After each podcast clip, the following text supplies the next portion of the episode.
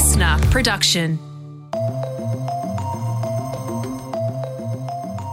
Hello, Tom Tilley here. If you think about it, there are so many things you can worry about in life, from the stuff right in front of you in your personal life to bigger things like your career, or even bigger things like war, or a pandemic, or climate change. But in this episode of The Briefing, we're going to explain, thanks to some ancient Stoic philosophy, how not to worry. Our actions and reactions. And the third is how we treat others. And that was kind of central to the philosophy, and it still holds up today. We can only control three things in life our character, our actions and reactions, and the third is how we treat others. And that was kind of central to the philosophy, and it still holds up today. So that's Brigid Delaney. She's a writer, and in the depths of the pandemic, March 2020, um, she wasn't turning to Tiger King or baking bread. She was turning to the ancient Greek Stoics. Now, Stoic is a word that's often been used to describe Queen Elizabeth II.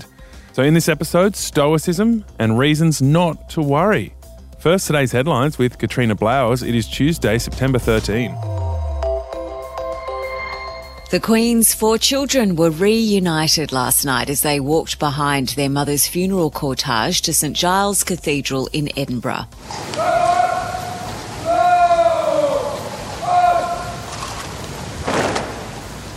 So, King Charles, Prince Andrew, Prince Edward, and Princess Anne all walked behind the hearse carrying their mother as the procession made its way through the heart of Edinburgh.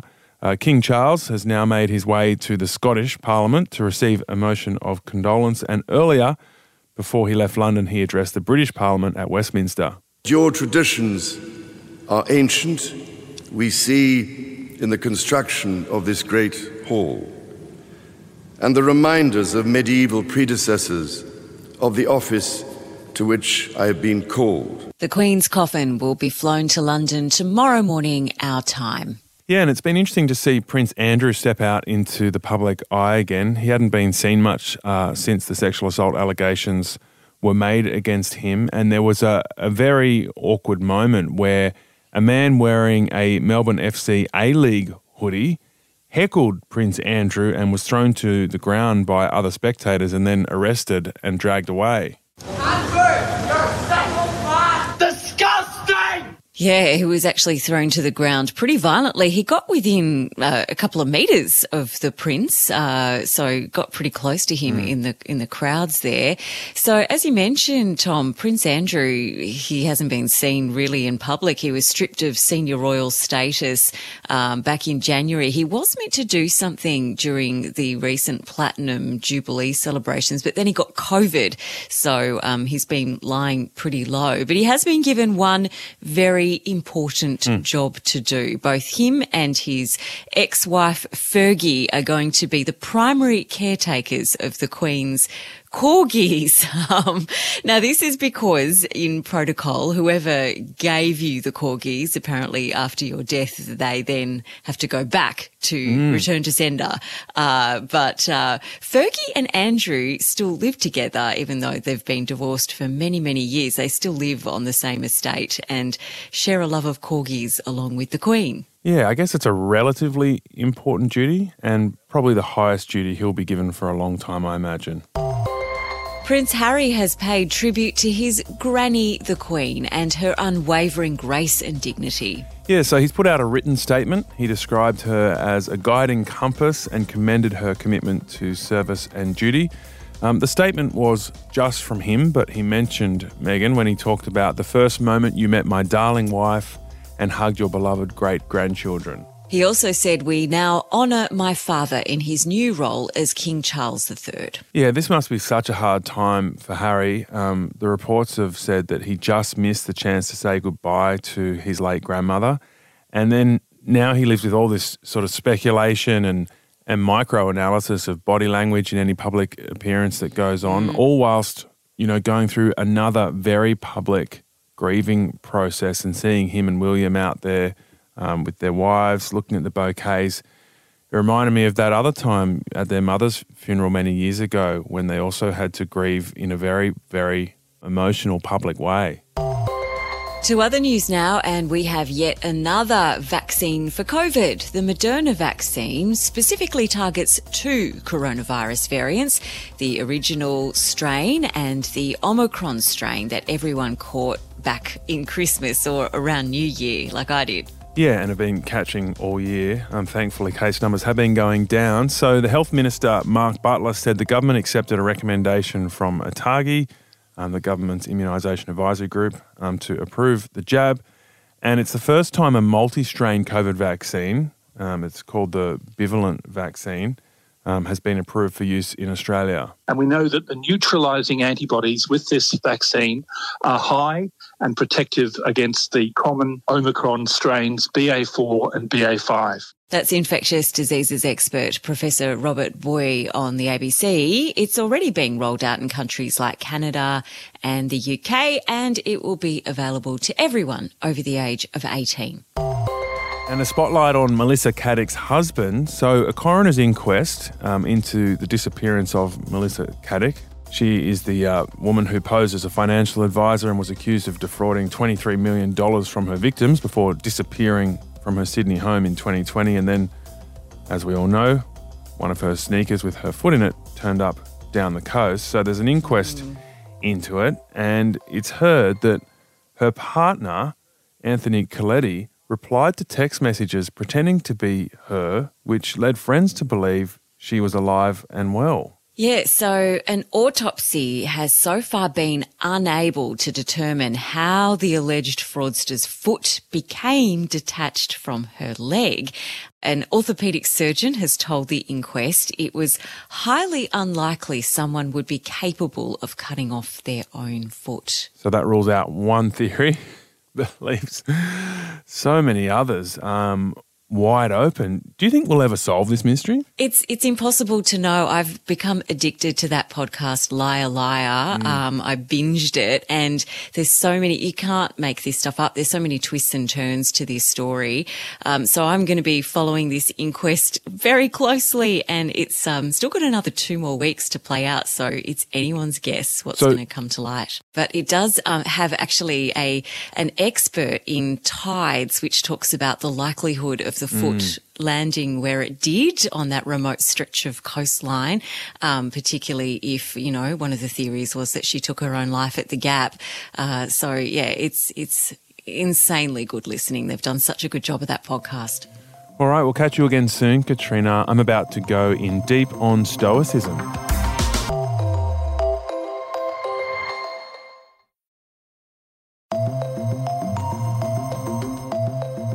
Brigid Delaney is a well known writer for The Guardian and now the author of three books, including uh, one of them, Wellmania, which is now being turned into a Netflix comedy series starring Celeste Barber. So that's pretty cool. Um, her new book is called Reasons Not to Worry. So, Brigid, thank you for joining us and for the reasons you're about to give us not to worry. We all need that right now. So, the story starts in the dark days of the pandemic, March 2020 why did you shun Tiger King and baking bread and turn to the ancient Greek philosophers? I was just inhaling it in those early months and was really shocked how something so old actually sounded super fresh. I needed something and I realized that they'd worked it all out already. They'd been through what we are going through and they had basically set out a framework and guidelines to coping when times are really stressful and quite dark. All right, so take us to the core principles of the Stoics. So, look, the first Stoics were kind of around about 350 BC, and it was when philosophy was very, very popular. So, there was like, you know, half a dozen different schools going on at the time, and each of them had their own kind of way of doing things. And the Stoic way, or central to it, was this thing called the control test. And what that means is we can only control three things in life our character, our actions and reactions, and the third is how we treat others. And that was kind of central to the philosophy, and it still holds up today. And I use it pretty much five times a day. And what's the point of working out, you know, which things fall into those categories and which don't? So, if there's something that's outside your control, say it might be falling in love. So, you become infatuated with someone and you really want to be in a relationship with that person or you want to have sex with that person or whatever that's outside your control because the other person has to reciprocate. If you put your happiness on that, if you say, I will only be happy if this person has a relationship with me, then you're placing your happiness on something you can't control. So you're liable or possibly liable to be very disappointed. So Stoicism said, why not just be happy if you're the best version of yourself? If you are a good person that's acting with integrity, that has kind of measured and proportionate responses to things, that treats other people well, that should be the thing that makes you happy because it's the only thing you can control.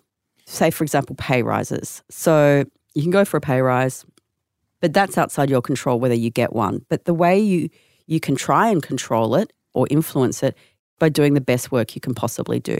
So if you go to your boss and say, I have worked to maximum capacity this year, I have tried my hardest, I've made mistakes, but I've learned, and you still don't get the pay rise, you can be satisfied that you did all you could within the control that you had. Um, you may not get the result you want, but you're not looking back and saying, I actually could have done a better job. So the control test puts things back on you and and asks you, you know, have you done all you could do? Stoicism, like that word in in contemporary times, has kind of a, a very different meaning. It feels like this now outdated idea of just toughing things out and ignoring our vulnerabilities. So how different is that that modern understanding from what these guys were were living? It's really funny when I tell people I've been doing a book on Stoicism. They say, "Oh yes, my father was a Stoic. He never cried when you know, uh, you know, at my sister's funeral. He, I've never seen him smile. I've been hugged once. He's a real Stoic." And I'm like, "Oh, I don't think that's the right use of." You need to read my book. Yeah, you need to read my book. I mean, Stoics were full of love and, uh, you know, very joyful people. Um, they certainly weren't about withholding or repressing. Um, so the word, you know, as many words have throughout history, you know, it has changed. But there is a capital S Stoicism, which is is the Greek and Roman philosophy that I, I've written about. And what do they think about death? They think about death a lot. um, they just think it's coming for all of us. Like you can have all the millions in the world, you can have great technology, but you will die. And so they liked reminding themselves that they were mortal that everyone's mortal. Their children are mortal, their best friends are mortal, their enemies are mortal. And they reminded themselves, you know, each day, or they thought about it each day, to and that then allowed them to live in a much more fulsome way. Because if you realize that your time is up, are you going to waste it, you know, maybe having friendships that aren't, you know, fulfilling or in a job that's crushing your soul? Like the thoughts of death allow you to really um, go for the things in life that you want. And that ties into their technique called negative visualization. So tell us about that. I mean, say, for example, this podcast, I came in here thinking this is the first piece of media I'm doing for this book. It could also be the last because I might get hit on George Street on the way out of here. Yeah. So make it make it special. You know, if it's the only one, then uh, it's got to count. So you do that with every kind of encounter. Yeah. Not too much because it can make, uh, you know, it's made me very anxious when I focus too much on death. Yeah. But you just have a little taste of like, yeah, I'm going to, I'm going to pretend that this is the last of this particular kind of moment. One of the interesting challenges you bring up in the book, and, you know, if you employ this stoicism mentality maybe too much is that you you sort of think, well, I can't change this, I can't change that, and it stops you from being ambitious or hopeful from making the world a better place because a lot of those things seem like they're out of your control, but actually if you did something revolutionary, maybe you could control them and affect change. Absolutely. And that's the kind of central conundrum when I was like, writing this book was how do you marry sort of social justice and action mm. with stoic principles? Um, one of the four virtues in Stoicism is justice. So it's something they thought about a lot and something that, you know, they cared about. But say if you're sitting around worrying about climate change mm. and freaking out, which is, of course, very normal, it can be easy to feel overwhelmed. And so if you apply Stoicism to what can I do about climate change, you can do a number of things. Um, for example, like voting in parties mm. that support sort of reductions of emissions. You can take part in direct action, or you can work in your local community or take individual action on your own emissions. Mm. So you can break things down to smaller actions, but it is one of those things where they say you can't take on everything because you're one person. It's like think about what you can do, but you do have to draw the line at some point. Yeah, and I think one of the problems with modern life, I mean, definitely for me, is just feeling overwhelmed with the amount of really hardcore stuff that's happening in the world right now. Like, you know, I listen to the news and it's Ukraine, it's climate change, it's floods, the pandemic is still happening. I mean, there is a lot going on and it's easy to feel powerless. But Stoicism does provide a map about where our power lies. I actually don't think we're living in tough times. Mm. I think we're living in great times. You know, we've had like a billion people lifted out of poverty in, in the last few decades. If you think back to the, the Spanish flu, that was a lot worse. Millions more people mm. died. That was coming out of the First World War, you know, mm. which is hectic. The Ukraine conflict is like a regional little mm. battle compared to these mm. world world wars. And I think that speaks to the information age where we're living in, where we're inundated with news, mm. which is all driven by our survival instincts of like, yeah. what are our threats? Yeah. And so it feels chaotic, mm. but we kind of need frameworks like this potentially mm. to decipher the noise. Yeah, it sounds like you're a stoic without probably realizing you're a stoic. I mean, so this is my new Bible. this is wow, you could have written that. You know, it sounds like you're living it. That's a very stoic technique that you just described, which is working out like, well, it's kind of framing it like, okay, the pandemic's happened, but we have had a vaccine and we can control certain things yeah. that will make our lives less sort of risky. And you we're know, rich. Yeah, we're, we're rich and we're living longer. So the Stoics would have said a few things about life today. They would have said, you guys are pretty lucky, but they also would have said, you guys are pretty soft. Um, you know, I think that's why you know, Stoicism is having a comeback because there's this sense of of doom and gloom of which you know I feel doomy and gloomy quite frequently because I work in a newsroom. I'm I have the onslaught of the news like a lot of people, but they would have said, "Hey, look at your life; it's pretty good." Yeah. And um, the stuff you're worried about, maybe it's not going to affect you. Like you're not in the Ukraine.